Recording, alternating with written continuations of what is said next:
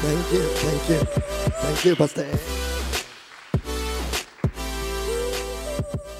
Amen. I thought my scream was not as loud as for Jonathan. Yeah. I thought he was to be the speaker today. Yeah. Yeah, yeah. I, I'm also wondering why he's sitting there, you know. Uh, yeah, some of you will know the reason. Huh? So, uh, who says women are the weaker sex? You know? Yeah, uh, see, she's clapping. The power of attraction. Uh,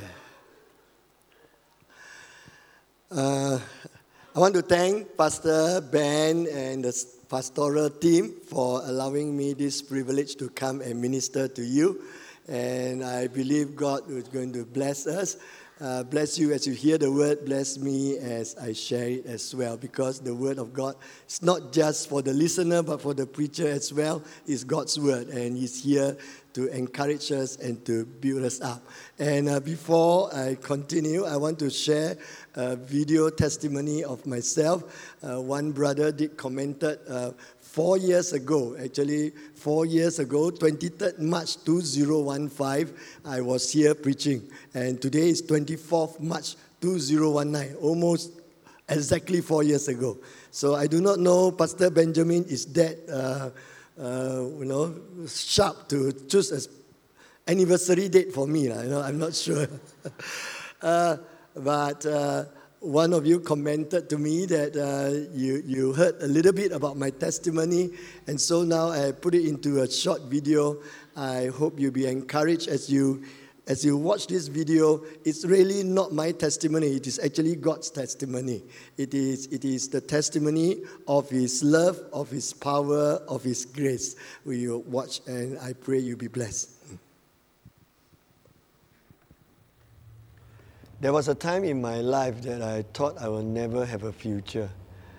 I thought I messed up big time and that there's not going to be another chance for me. At that time, I never thought my life would ever be normal again.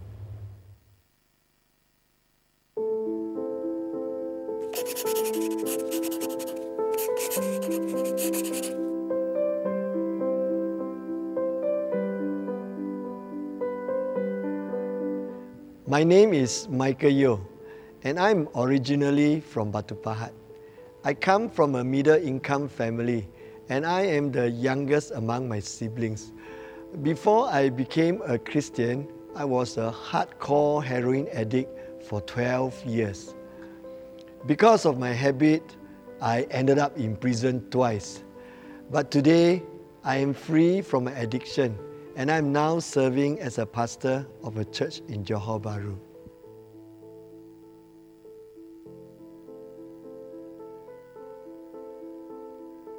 I did not immediately become a drug addict, nor did I intend to be one. I started out smoking cigarettes when I was 13 years old. I thought it was cool to do that at that age I was a rebellious young boy looking for fun and thrills. Normal games like football, badminton did not attract me. I would prefer fighting, gangs, gambling. But of course, after a while, I got bored with this and I started to experiment with ganja. And by the time I was 16, I was chasing the dragon, which was a way to smoke heroin. Of course, at the end, it was the dragon that got to me. Getting involved with drugs was not really surprising for me because I was into hard rock music and the hippie culture at that time. Songs that attracted me were Stairways to Heaven, Smoke on Water, and these are all songs talking about drugs. And on top of that, drugs were easily accessible to me because of the company I kept.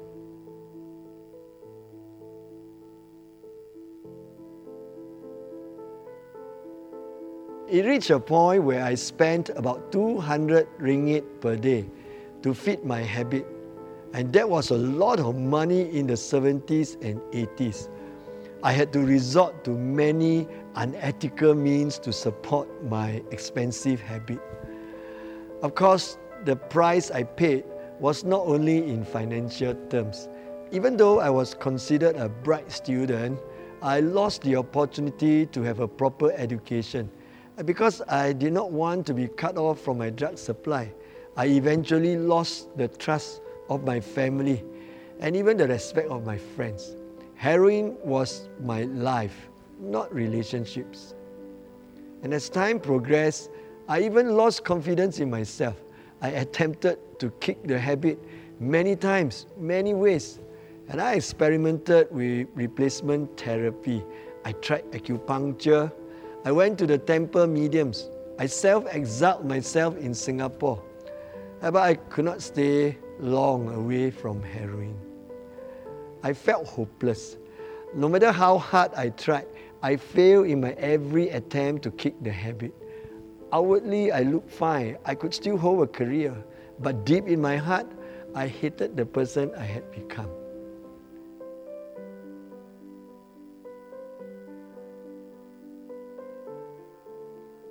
In 1985, things got so bad, I had to leave my contracting business in Singapore and I came back to Malaysia. I subsequently became more involved in drugs. And in 1986, I was caught and put in prison for drug possession.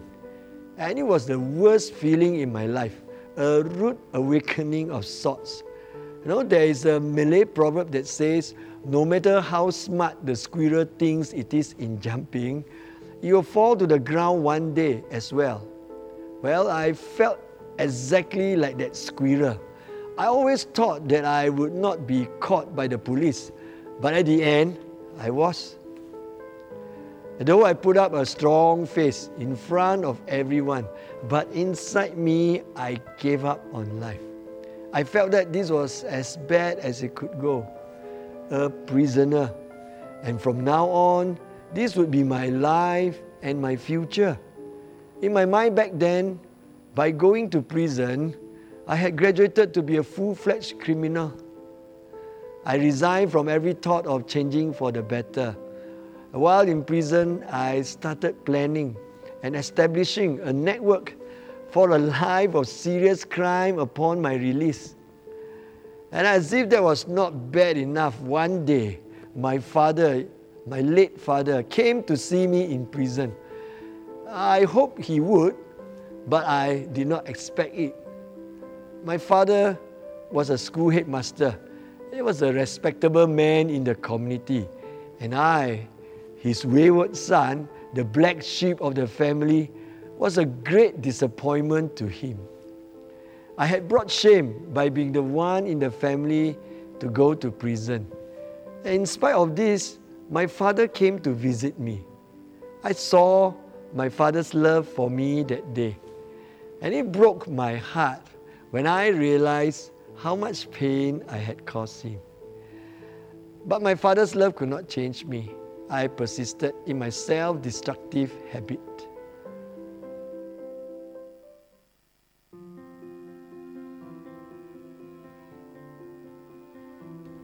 One day, as God would have it, when I was caught the second time, while waiting for my court hearing in a jail cell in Batu Pahat, a fellow prisoner talked to me about Jesus Christ. He saw me cringing in pain at the corner of the cell because I was having heroin withdrawal symptoms. He shared how Jesus helped addicts like me change and become better people. He even quoted some examples of people that I knew and now living a life free from drugs. And then he shared with me a scripture from the Bible, Matthew 6:33. But seek first God's kingdom and his righteousness, and all these things will be given to you as well. He told me I could be free from drug addiction only if I was willing to believe in God and make him the top priority in my life. Though what he shared gave me an unexpected glimmer of hope, I was a bit skeptical in the beginning. I was thinking, if that was the case, then why was he still in prison with me? But I was desperate and in pain, and so I asked him to pray for me. And after he prayed for me, I lay down on the prison floor to rest. And surprisingly, I slept peacefully throughout the night. When I woke up the next morning, all my painful withdrawal symptoms had left. I was so relieved that the pain was no longer there. I was impressed that just a simple prayer to Jesus can help me in such a manner. And this was my first encounter with the Lord Jesus Christ. It was a turning point for me because the experience opened my heart to Christianity and to the Christian God. Before this, I was absolutely against Christianity. I felt it was a Western religion, and Christians were people who had betrayed their Asian culture. I always had the impression that Christians were weak and unrealistic people. They just sang songs and they listened to sermons, and that was all they did. But after the prison cell experience and a few more miraculous encounters with the Lord Jesus Christ, I knew He was real. I finally gave my life to God in a Christian drug rehabilitation center in Batu Pahat.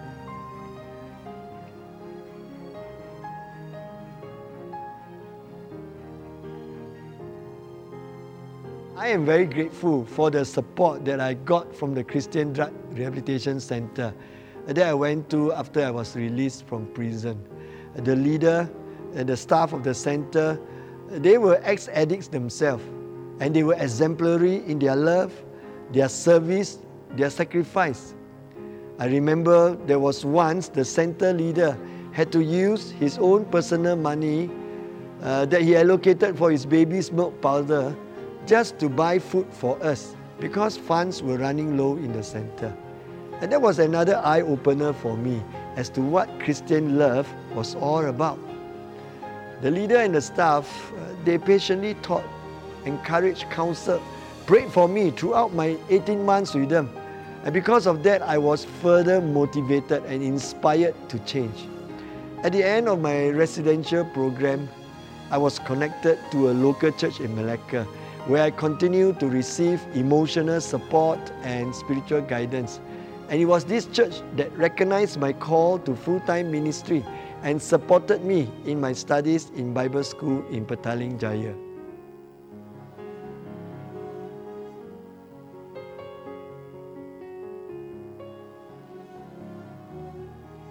One of the most important changes I noticed about myself after becoming a Christian is that I now have a strong sense of purpose in my life. I find it extremely meaningful and fulfilling to do what I'm doing today, serving God and serving others to the best of my ability. Before be, I became a Christian, I was lost. I don't have a direction for my life. I was just living each day for itself. But now I have a reason to get up of bed each day. I have never expected to be where I am today, as I said earlier. Once, I could not complete my studies, but now I have two degrees a Bachelor of Theology and a Master's degree in counseling. Once, I was a lonely, rejected wanderer, but now God has blessed me with a very supportive family of my own. Once, I had brought lots of harm to society through peddling drugs. But now I'm back in the city I was before, doing what I can to help the poor, the needy. Once I was a despised prisoner, but now I am a pastor, leading, guiding, and encouraging others with the one message that when you have Jesus in your life, there is always hope, there is always grace.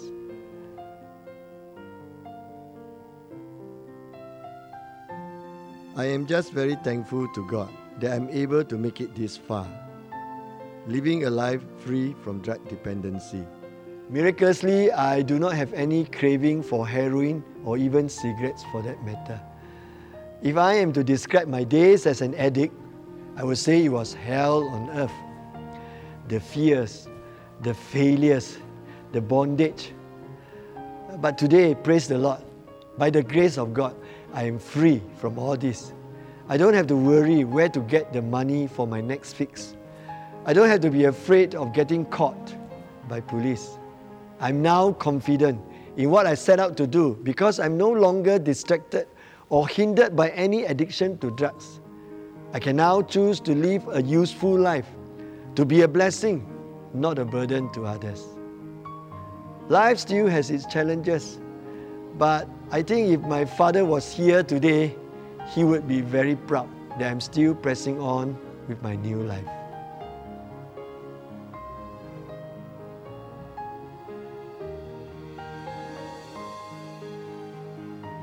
There are three things that I've learned from life that I hold dearly to. Number one is no matter how bad the situation is, there's always hope in Jesus. The end of man is the beginning of God, someone says. If you are in some kind of trouble that you feel you can't get out of, I would say don't give up yet. Exercise some faith. Cry out to Jesus. You'll be amazed at what He can do for you. Number two, God is never ashamed of us. He draws us to Himself with His love. Our journey towards inner healing begins when we realize that God accepts us as we are. If for some reason you feel condemned about yourself because of your past, open your heart and allow God's unconditional love to heal you. Number three, God's grace is always sufficient for us. No matter how far we think we have traveled in life, if we care enough to admit it, we are still humans, imperfect and weak in our own ways. And that's okay, because that's where the undeserved favor or the grace of God comes in to your life. If you are a Christian, don't allow tiredness, discouragement, insecurity stop you. Pray for God's strength. Look at the bigger picture. Believe in providence. Whatever your strengths and limitations, God will accomplish His purpose through your life. He will transform even your mistakes to masterpieces.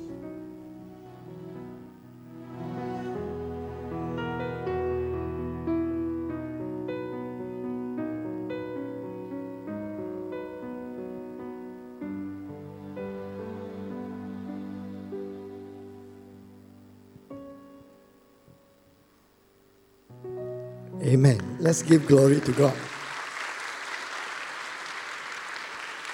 Amen. Amen. I pray uh, the video has encouraged you. if there's one take home lesson from here, is that if, if God can use, uh, I thought I, lo- I like my Rod Stewart voice here. Uh, okay, anyway. Rod Stewart or Bonnie Tyler, whatever. Excuse me. Amen. I think water can help really. All right. Yeah. Um, if there's one thing that you can take home is that if God can use someone like me, if God can restore someone like me, if God can love someone like me, that there's no one in this world that God cannot love, cannot restore, cannot redeem, cannot use for His glory. Can you hear amen from God's people? Amen. Amen. Praise the Lord. Amen. Today, I, I want to um, share with you uh, this message uh, entitled it uh, Going Forward into the New Year. And uh, since this is March, it's still quite uh, in the beginning of the year, I pray that uh, sharing this will prepare you for what God is going to do in your life and through your life. It is my faith and my belief that God is going to use everyone in this room in a greater measure this year. It is my faith that God wants to use Agape Church to make a greater impact in this community and beyond. Can you hear amen from God's people? Amen. Amen. Amen. The, the, the later part of the year will be even greater than the beginning of this year. You guys are doing a great work, but greater things are in store for you. Can you amen from God's people? Amen. Say me greater things. Yeah, so it's not just about doing great things, it is expecting from God greater things to come. Amen. So uh, going forward into the new year. And I, of course, it is not just talking about uh, what we can do for God or accomplish for God, about just ministry success. When you're talking about going forward, I'm also thinking about our growth in Him, our so called character development in the Lord, how the Lord is molding us as a person. So, how do we move from where we are to where God wants us to be in terms of ministry and in terms of us as a person? And uh, uh, as we begin a new year, are we getting better at it as a Christian? You know, uh, there was this story that I read about this grandfather putting uh, his grandchild to sleep, and uh, as, they, as was making, he was making up the bed and putting the the girl to sleep. The girl was playing with the grandpa's uh, wrinkled face and was touching and said, uh, "Grandpa." Um, did God make you? And the grandpa said, Yes, God made me long time ago. Then she, as after she touched the grandpa's face, she feels her own face, which is of course much smoother. Then she asked grandpa, it says, Grandpa, uh, did God make me? Then grandpa says, Yes, of course, God made you. God made you a little while ago. Then she touched herself, she touched the grandpa. He said, It seems that God is now doing a better work, right, grandpa? Yeah. So, are we getting better at it as a Christian? Um, someone put it this way growing old is mandatory, uh, but growing up is optional. Uh, so the question is do we just want to grow old without growing up. All right. So, as I said earlier in the service, please don't look at the senior citizens like me. Uh, we know what we want to do. We want to grow up. Yeah. So, as Christians, we can expect uh, to make progress in our spiritual journey. Say me, progress. Yeah, we want to make progress. We are expected to make progress. The scripture says the righteous, meaning you and me, righteous in Christ, will flourish. Say me, flourish will flourish like a palm tree, they will grow like a cedar of Lebanon. So, not just to be planted there, but to flourish as well. And also, Proverbs says, the path of the righteous is like the first gleam of dawn, and like the dawn, it says, you will shine ever brighter till the full light of day. So it is not just being a light, it is shining brighter as the light. So it is not us just shining with our testimony. We are expected and called and destined by God to shine even brighter for Him. That means even today you are a great testimony God is going to use you to be even a greater testimony. Can you hear amen from God's people?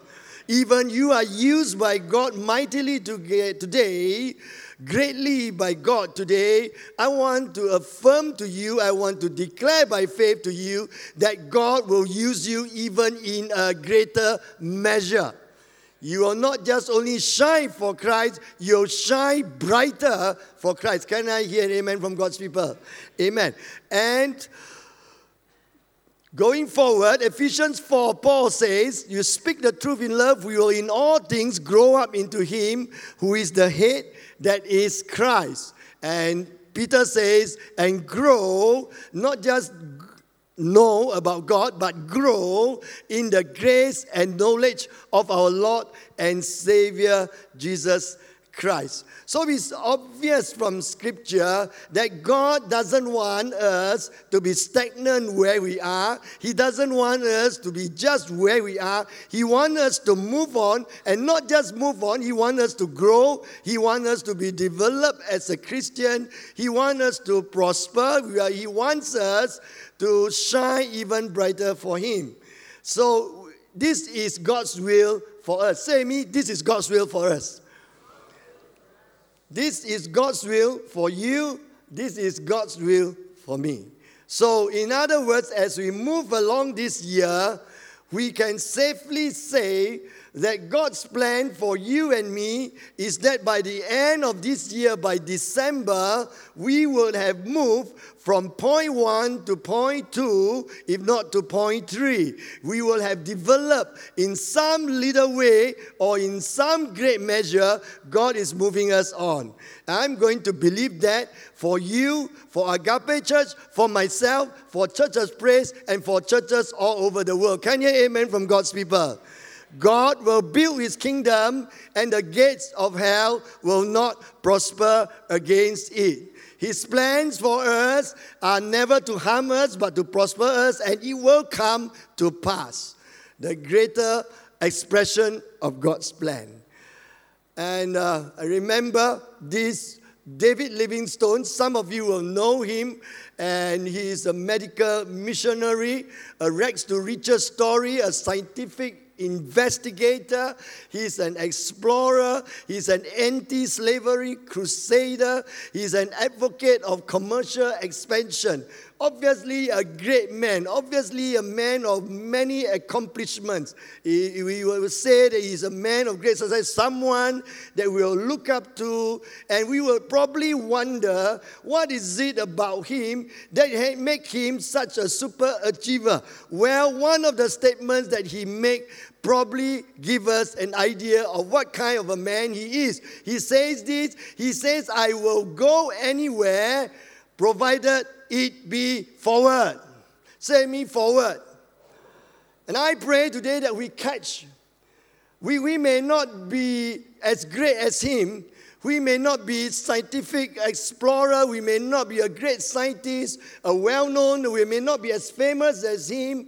But I pray we will catch this spirit that we will always have in us, within us, a desire to move on and to grow in the Lord that we have in us an, an aspiration not to remain where we are, but we want to progress in our walk with God, whether in a personal context or in the church or in ministry, in everywhere, we want to grow. Say me, we want to grow. I, I think as we start off this year, this is a very important thing. I believe for all of us, if we want to see progress in our life, we must want progress. If we want to see progress in our life, we must want progress. So, how do we move forward in this year? The question is this How do we move? How do we move from where we are to where God wants us to be in this year 2019. And perhaps these principles are also applicable for 2020, 2021, and the rest of our life. Today, I want to take some lessons from Joshua chapter 1, the commission of uh, Joshua. And uh, maybe let us read together uh, the verses here. Okay, can we read this together? One, two, three. After the death of Moses, the servant of the Lord, the Lord said to Joshua, son of Nun, Moses 8, Moses, my servant, is dead. Now then, you and all these people, you get ready to cross the Jordan River into the land I am about to give to them, to the Israelites. I will give you every place where you set your foot as I promised Moses. Your territory will extend from the desert to Lebanon and from the great river, the Euphrates, all the Hittite country to the great sea on the west. No one, no one will be able to stand up against you all the days of your life. As I was with Moses, so I will be with you. I will never leave you nor forsake you. Be strong and courageous because you will lead these people to inherit the land I swore to their forefathers to give them. Be strong and very courageous. Be careful to obey all the law my servant Moses gave you. Do not turn from it to the right or to the left, that you may be successful wherever you go. Do not let this book of the law depart from your mouth. Meditate on it day and night, so that you may be careful to do everything written in it. Then you will be prosperous and successful. Have I not commanded you? Be strong and courageous. Do not be terrified. Do not be discouraged, for the Lord your God will be with you wherever you go. Three things we can learn from here. One is that if we are going to move forward, if we are going to move forward this year, if we are going to move from where we are to where God wants us to be, the first thing, the first thing is to accept God's challenge. Say me God's challenge. We are to accept what God has called us to do. So as Joshua he took up that challenge when God said, Get ready to cross the Jordan River into the land. Biblical history told us that he obeyed. He took up this challenge and he went. So the first thing, the first thing is that we must be ready to take up the challenges that God has placed in our life. We must be ready to hear the word of God, what God is saying to you, saying to me what we need to do in 2019, and we must be ready when the time is right. God says, Go, we must be ready to go. Every one of us have a Jordan this year to cross. Every one of you here have a Jordan to cross this year. And God will be speaking to you. What is your Jordan? Only you will know, and God will speak to your heart. And the challenge for you today, if I that's a challenge that I want to put into your heart, is to rise up. If you, as you hear this sermon and the Jordan that comes to you, it comes in the form of a ministry, it comes in the form of an action, it comes in the form of giving up and habit, it comes in forms of anything that God, you know that it comes from God. Rise up and cross that river Jordan. God wants you to accept that challenge. What does it mean to accept God's challenge? Some of us, we are afraid. We are afraid to accept God's challenge, and it's natural because challenge, as its name implies, is not meant to be easy. If it is easy, it's no longer a challenge. We need to trust God in untamed situations. When, when I'm talking about you crossing your Jordan this year, I'm not saying that it's going to be easy for you. I'm not saying that it's going to be smooth for you. Your Jordan may be like what the Jordan at that time. It is a Jordan that is at flood stage. It is wild waters. It is filled to the brim, and crossing it is dangerous. Crossing it is risky. And today, maybe I want to tell you yes, we, we, we must be excited we must be excited. I must be excited what God wants to do in my life and through my life in 2019.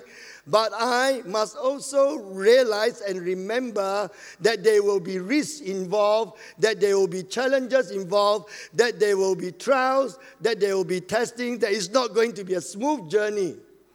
And I must be ready for that.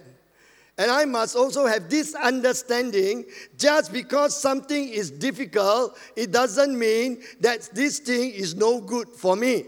Just because it is going to be challenging, just because it's going to be an untamed, a wild situation for me, that I'm going to get out of control, that I'll probably be, be, be lost and do not know what next to do. Just because I can be in that situation doesn't mean going this direction will be bad for me.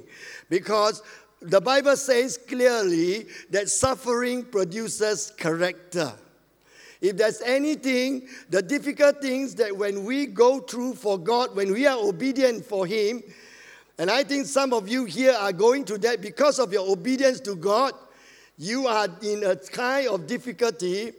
It is, it is a blessing to you in disguise. in this sense. You see, um, there's a statement that I make here that emergencies have always been necessary to progress.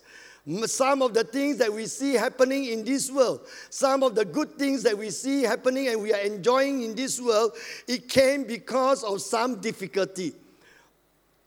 It was the darkness which produces the lamp, it is the fog that produces the compass, and it was sickness that drove science to find a cure. And similarly, in the Christian world, I would dare say that it was persecution that drove the early church to expand beyond Jerusalem. And it is also hardships that produce a battle hardened apostle Paul. So I would say, I would say, do not be afraid of difficulties. Do not be afraid of suffering. God uses that for His glory and for our benefit. Cross the Jordan, but be prepared for the challenges that it brings. The other thing, when we talk about crossing and accepting God's challenge, it means a willingness to trust God in unknown territories. So, whether it's untamed or it's unknown, we are expected to trust God. My challenge to you, I'm challenging you not by telling you, painting you that when you obey God, everything is going to be a bed of roses. I'm not saying that today. I'm challenging some of you today that there will be challenges. There will be untamed situations. There will be unknown situations, but you are to trust God in that. If you want to move forward, you are to accept God's challenges by trusting Him. That's the whole idea. It is not about coming to God and saying, Lord, I, I want to grow. I want what you want me to, what you want to have to offer me. I want out of it, uh, but I want a smooth journey. I, I want to know everything first. No. This is not accepting God's challenge. When Joshua was challenged to cross over, he was challenged to cross over at the worst time of Israel at that time because it was monsoon season and the rivers was running and overflowing and that was the time God says this is the time you cross. And so to accept God's challenge for some of us today Please remember that. William Booth, it came to mind, this testimony.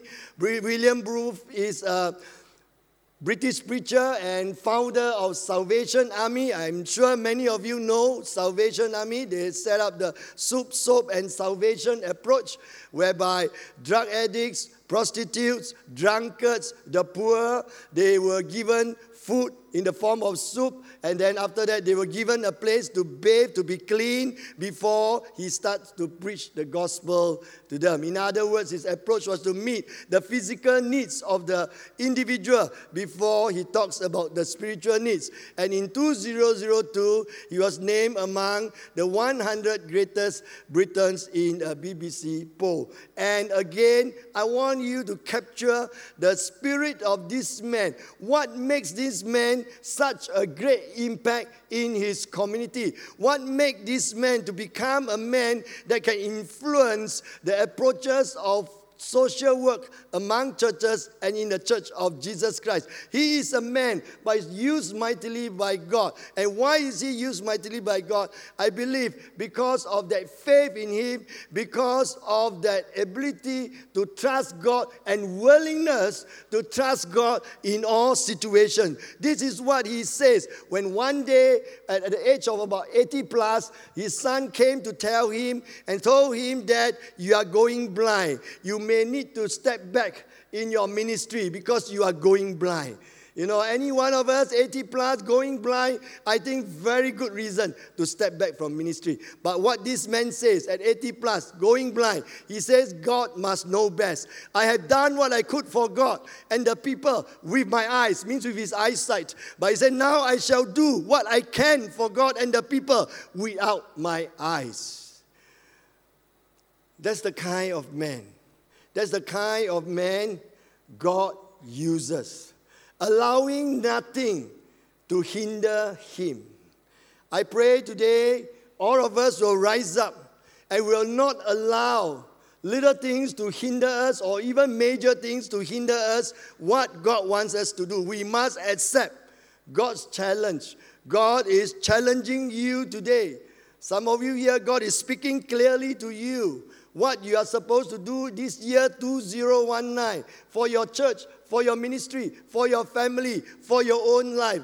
God is speaking clearly to you, but you are looking, you are looking at the hindrances, you are looking at the limitations, and you are saying, No, I can't do it because I am like this, I am like that. Remember William Booth. Eyesight doesn't stop him from giving his best to God. Let us not allow anything to stop us from giving our best to God. Can you hear amen from God's people? Let's give our best to God, period. No condition. We'll give our best to God. Whether I can see or cannot see, I'll still give my best to God. Whether I can walk or cannot walk, I'll still give my best to God. Whether I can talk or cannot talk, I will still give my best to God. Whether I can preach or cannot preach, I'll still give my best to God. Whether I can sing or cannot sing, I'll still give my best to God. I will give my best to God. We will give our best to God. That is what accepting God's challenge is all about. When we have such an attitude, you can be assured by the end of this year, you will see how you have traveled and how God has used you mightily and will continue to use you mightily in the years to come. I like this quote. Uh, Behold the turtle, he makes progress only when he sticks his necks out. I pray we will be bold people. Say me, we will be bold. We'll be bold, we'll be courageous, we'll dare to take risks. Faith is about taking risks. Faith is not about looking at the clouds, good weather, then only plant seeds, the scripture says. Even you do not know what weather is coming, you are so in faith that God will cause the seed to grow. So, is there something, as I conclude this morning, is there something that the Holy Spirit is prompting you to do in 2019? May I encourage you to get in touch. Get in touch with the Holy Spirit who is speaking to you, to your spirit. It may be something that you think is foolish. It is something that is different. It is something that you, you dare not even imagine or dare not even say. It's fine. Keep it in your heart, but obey the Holy Spirit. Perhaps it's a challenge from God today, and God is saying to you, Accept my challenge. Get ready. This is your Jordan and I want you to cross this Jordan this year. The second thing that I think we need to consider will be it seems like it's jam. Okay, sorry. Let me get it back. Uh. So this is my river Jordan. Okay. The second thing, besides accepting um, God's challenge, is to trust in God's commitment. And by that, uh, I mean in God's promise to be with us, His presence. He says, As I was with Moses, so I will be with you. So God is committing His presence, He's committing Himself to what you want to do. So even as you, as you um, accept God's challenge this year for yourself, you just remember you're not going in alone. God is with you. He's not saying, I'm throwing this to you and then I'm busy, I'm going elsewhere, you handle, I have empowered you, I have Tai Chi to you, so now you take the rest and I'm going off somewhere, I got other things to do. No, God says, I ask you to do, I ask you to cross the Jordan, but you are not crossing the Jordan alone, I am with you. He is with us. He is with us in our Jordan crossings. God is with us in our Jordan crossing. I think like like cannot move already. Huh? okay. Now, uh, what does it mean? All right, so number one, it promised, uh, it, it entails trusting in the promise of God's powerful presence. Uh, the Lord says, No one will be able to stand up against you. You know, that's His power. And also trusting in the promise of the next slide uh, personal presence. I will be with you. God says, I will be with you. He's also trusting in the uh, promise of God's permanent presence. He's not just with you personally, every one of us is assured of the presence of God when we are ready to cross the Jordan. And God is with us, but not just with us personally, He is with us permanently. And I think that's very important because there are some of us here, sometimes being human, when we, when we are going through our present circumstances, we forget how faithful God was with us in the past. And I want you to know, I want to remind some of you here today, you are discouraged by your situation today please remember how God was faithful to you in your past. And just as He was faithful to you in your past, He will be faithful to see you through what you are going through today.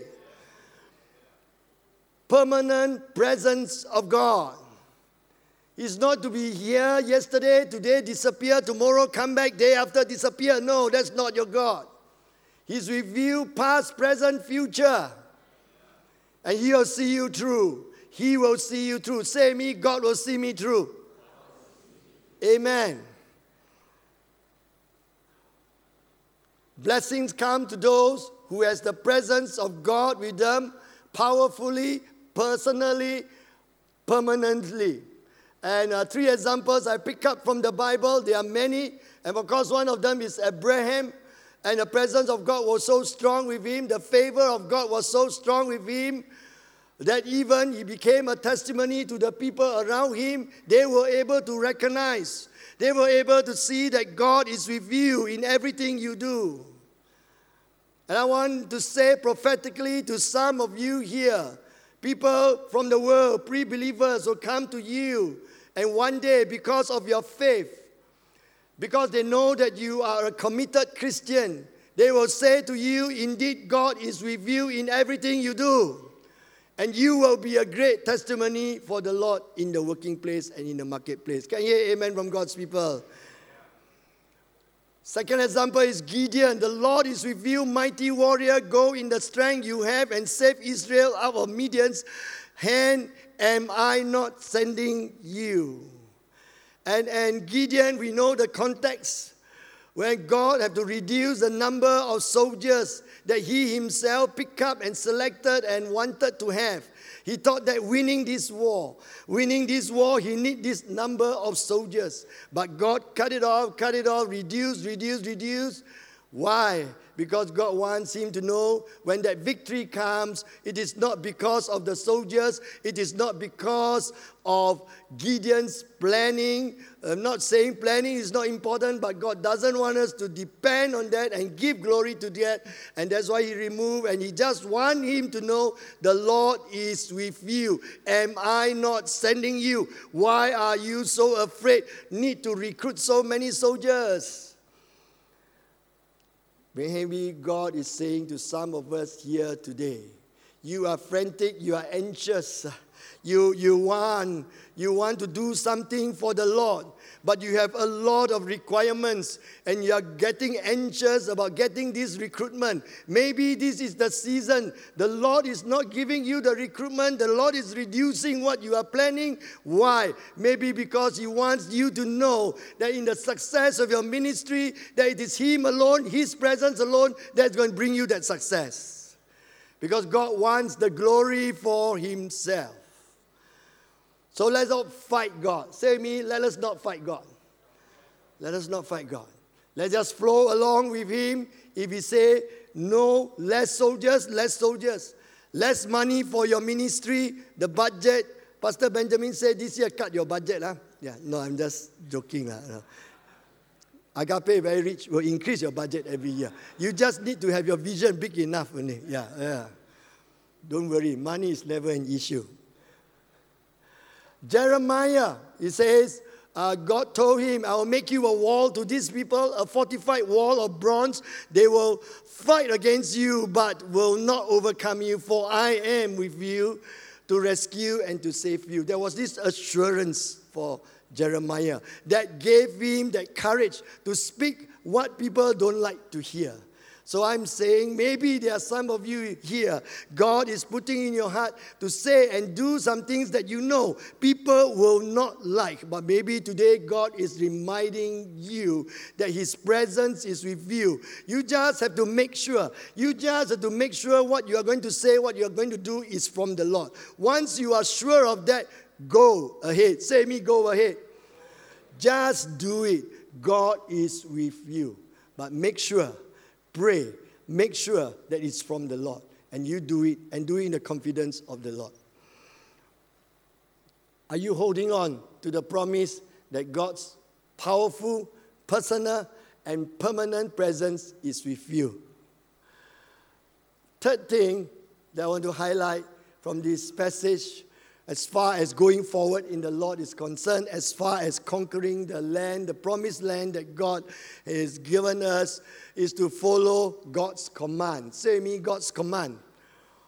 This, this is what was said to Joshua. The Lord says, among other things, besides asking them to him to get ready to cross the Jordan, besides assuring him that I will be with you, the Lord says, Look at my words, look at my commandments, and be careful to obey all the law my servant Moses gave you. Coming back to his instruction, coming back to this revealed will in the Word of God. And what does it mean to follow God's commandment? Two things I want to point out. One, you have to follow God's commandment or God's guidance completely. Be careful to obey all the law. Say me all. We are not just to obey partially. We are not just to obey the parts that we like to see and the parts that we don't like. We just flip it off and turn the pages. No, if we want to move forward, we must be willing to allow the Word of God to transform us. That's why people say we don't let the Word of God, we don't read the Word of God, we let the Word of God read us. We let the Word of God transform us. He has, it must have that authority completely. And again, this testimony about Adoniram Judson, he's one of the first Protestant missionary to Burma, make a great impact, translated the Bible to the Burmese language, and by the time of his death, he single-handedly planted 100 churches and had over 8,000 believers in Burma at his time. And that, that's the, if they put it together, it's obviously a mega church of his time. He really, literally started a denomination single handedly.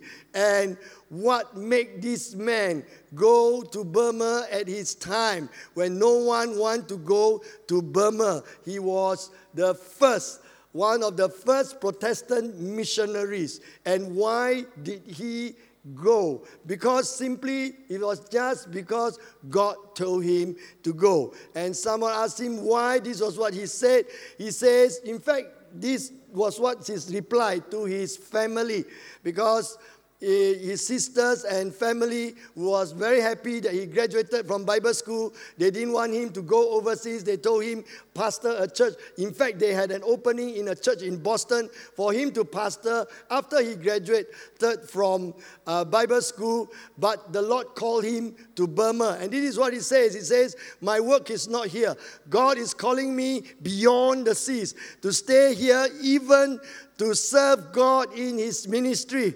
I feel I would only be partial obedience and I could not be happy in that.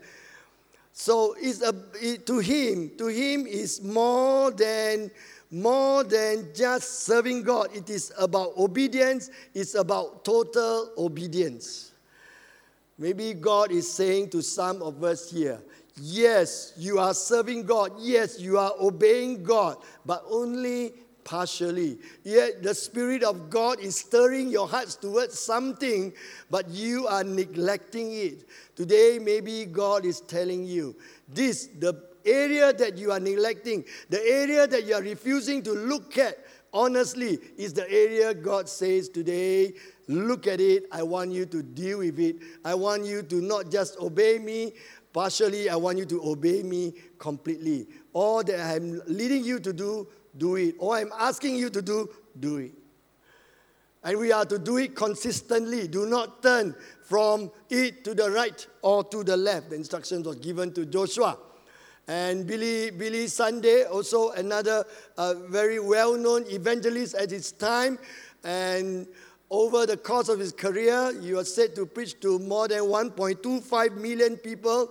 And without the radio, without the television, without the internet, that is, that is a formidable feat for a man at his time. And uh, what someone asked him what was his secret, what, what drives him, what drives him, what gave him that energy to continue to preach the gospel. And it is to him, it, sums up in one word, it is consistency. This is what he tells the person. He said he has three simple rules in life. He says he takes 15 minutes each day. Say me each day. It's not every other day, but each day. He took 15 minutes each day to listen to God talking to you. He said, take 15 minutes each day to talk to God. And he says, take 15 minutes each day to talk to others about God. So he was about consistency. He was, co- he was committed. He was committed to this so called uh, mantra for himself that he will always talk to God for 15 minutes. He'll always allow God to speak to him for 15 minutes each day, and he will talk to people about God for 15 minutes each day, every day of his life, consistently. Consistently, he was in communion with God. Consistently, he was interceding for people. Consistently, he was preaching the word of God. And that made him the man he was. I'm going to believe God that there are many Billy Sundays in this church, in Agape Community Church. Can you hear amen from God's people? When you are consistent, you are going to impact lives for Jesus Christ in a measure that you never dare imagine. I believe that. I believe when all of us here, we are consistently walking close with God, we are consistently prayerful, we are consistently concerned about how we can reach out to people for Jesus Christ, we're going to make a great impact for Jesus Christ. Can you hear amen from God's people? This morning, the first service, Pastor Ann was sharing about a friend, uh, someone who supply bread, uh, say, or you buy bread from, you know. It's so very, very dangerous to sell things to Christian. Uh. You sell bread, you become a Christian later on. Yeah. now we better be dangerous people. Amen. Amen. Let's be dangerous for God. Say me dangerous for God. Yes. Let the world know that we are dangerous for them. And, and, and we, we have to be consistent we have to be consistent. And, and, and that lady is a pre believer, but today, the first time she came for service. Yeah, you sell bread to a pastor, the pastor sell you the bread of life. Yeah. hallelujah. Amen. So I'm going to believe God. Many Pastor Anns here in this church. Going to believe God for that. All of us will do our part. You're going to see agape, the services all filled up. All filled up. All filled up.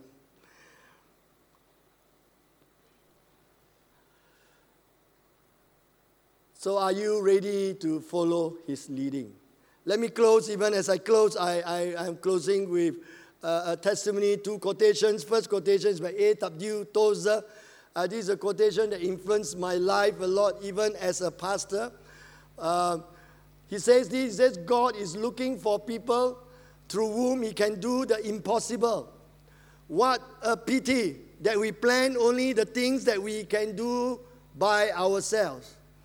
Uh, and and I, I'm a pastor, and I'm a person who likes planning, who likes scheduling. You know, I plan my speakers. Your, your pastor was always amazed. He said, wow, one year ahead, you know.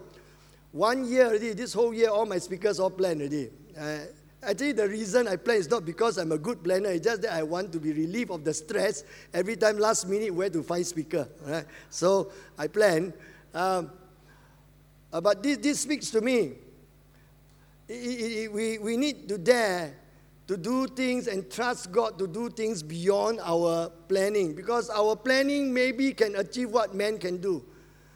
But when we, when we take actions, decisions, make in faith, we get to see what God can do. When we dare to imp- eh, believe in the impossible, what you think cannot be done, it can be done. Just like my life was a testimony of God's power. People in the world out there says leopard cannot change its spots. Drug addicts cannot change one lah. Forget lah. Waste, don't waste your time. Well, I pray by the grace of God, I will finish my journey and I'll carry the banner of Jesus Christ high. And, and, and I want you to dare to believe God for the impossible. What you think is impossible for God, it is not. All things are possible with God. And, and, and I challenge you. I challenge you today. This message is about stretching your faith. Say me stretching. I, I, I'm challenging you to stretch. I'm not saying that you are not doing well enough. You are doing good. You are doing well. But today, this message is not about doing good, it's about doing well. It's doing greater things for God. It's believing for greater things for God. It's not just doing what we can do, but to do the impossible. Let me share with you an experience that I had recently, and uh, it, it, is, it is considered my Jordan, something that the Lord asked me to get ready to cross. I was invited to uh, share in a school in Singapore, Sengkang Primary School. Um, I do not know why they asked me. Uh, maybe they knew about my background, but somehow the door was open to me. And last year, one of the teachers approached me. He says, uh, Pastor, would you mind coming to come to our school to give an anti drug talk? And uh, as I said, being pastor, uh, I will always say yes before I think. I will say, okay, okay, can, can, can, you know. Uh, that is like in our vocabulary, can, can, can, you know. Uh, so we always have to train ourselves how to say no. So I didn't know. I, I didn't put that practice, put that into practice. So I said yes, can. After I said yes, then I, I, I start to start to wonder why did I say yes. Because when I go back, I start thinking, hey, I'm going to talk to not, not secondary school, primary school, standard four to standard six, you know. And my goodness, I am, I am a pastor pastoring adult congregations, even children ministry I very seldom step inside. I step only from behind. I clap. I dare not to be standing up there. I think the children see me, they will go wild. I will not know how to control them. That's why you see John, he has to sit over there. I can't even control my own son. How to control children, you know? Uh, so, anyway, it was stress for me to go to give this talk. Lah, you know? Then I was thinking, oh, why? I got, oh, why? Oh, why? Then, uh, one week before I have to go to the school, one pastor came. I was still struggling, still preparing. I don't know. I, I had no confidence in what I'm going to say. I'm keep worried. These kids, I don't know I can get their attention or not. I, I'm, I'm not sure I can do it. It's been more than 10 years. I've been giving anti drug talks and then talking to children. I, I, am out of touch. These, these days, the drugs are different from my days. And how am I going to connect to these people, you know? Uh, you know, drugs also change one, you know, yeah. So different kind of drugs, you know. They, uh, so I was struggling.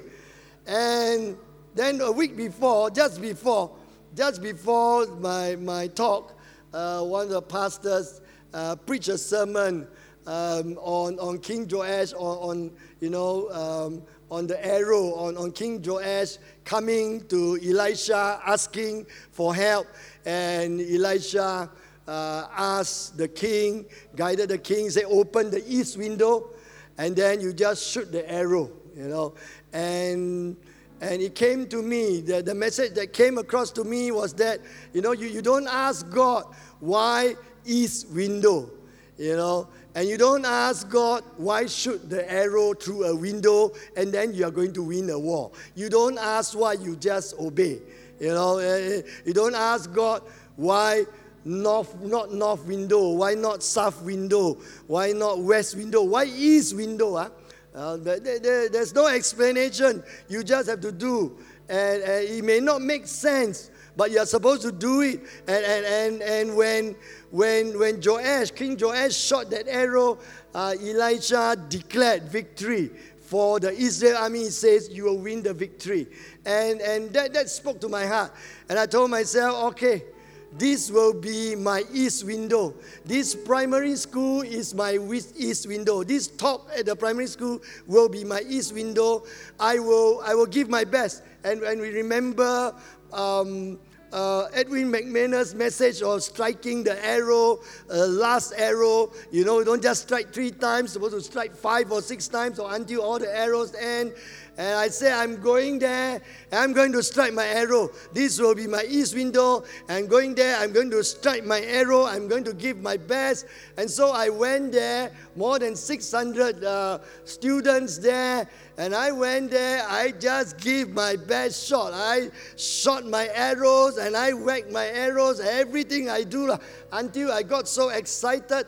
You know, the teacher actually told me, Pastor, I know you are pastor, ah, but uh, you cannot talk about Jesus Christ. This is an anti-drug talk, ah, not, not, not an evangelistic event. Ah. So something along that line. So very, very cautious. So, asked me to send all the slides. We need to see your slides first, you know. So all these things. So there was a lot of pressure.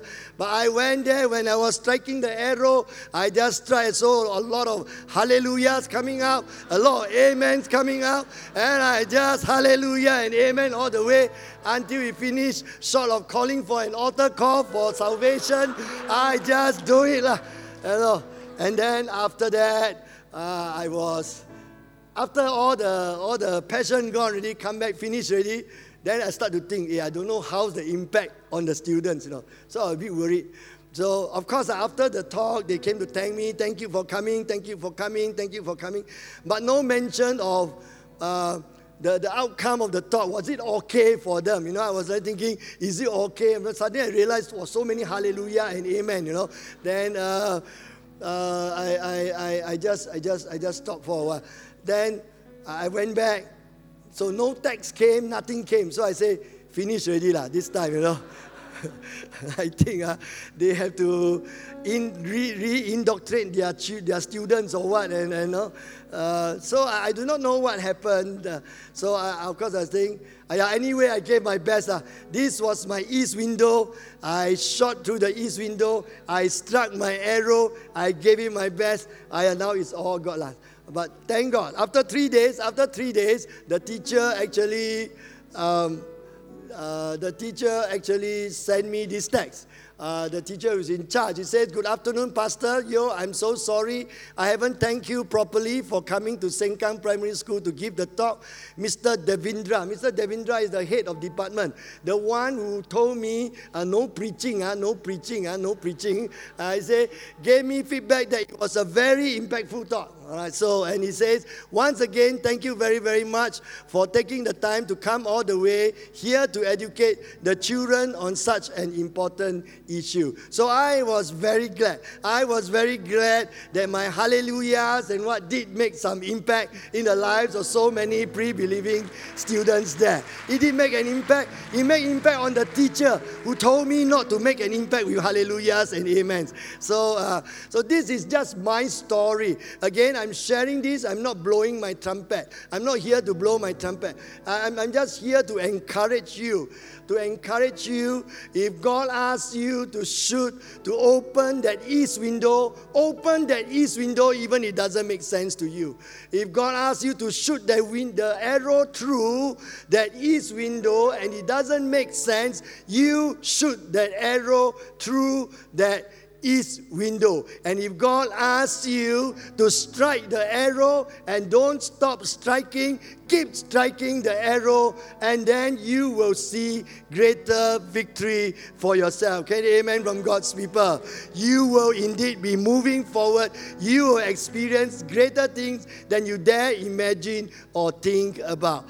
And uh, as I close, I just want to close with this story about this pilot. He was, he was piloting a plane, uh, and the weather was very stormy, and he was going to land the plane. And of course, it was not easy, and he was in contact with the, with the uh, control tower. And the control tower were giving instructions what to do, uh, uh, what, what speed to take, what elevation to take. And uh, the pilot was very, very nervous. So he keep asking, keep asking the control tower, Are you sure? Are you sure this is what I should take? Are you sure? Are you sure? Are you sure I do this? I, nothing will happen to the plane. We won't hit anything and all this. And, the control tower, the lady got a bit upset. And this is what she said to him. He says, You just obey instructions, we will take care of the obstructions. And let me tell you, brothers and sisters, it comes to God coming to moving forward for the Lord, coming to, to, to seeing uh, greater things in us and through our lives. You just obey God, and God will take care of the obstruction. You obey His instructions, He will take care of the obstructions. Can you amen from God's people? Amen. Will you stand with me? Will you stand with me? Will you stand with me even as we look to the Lord right?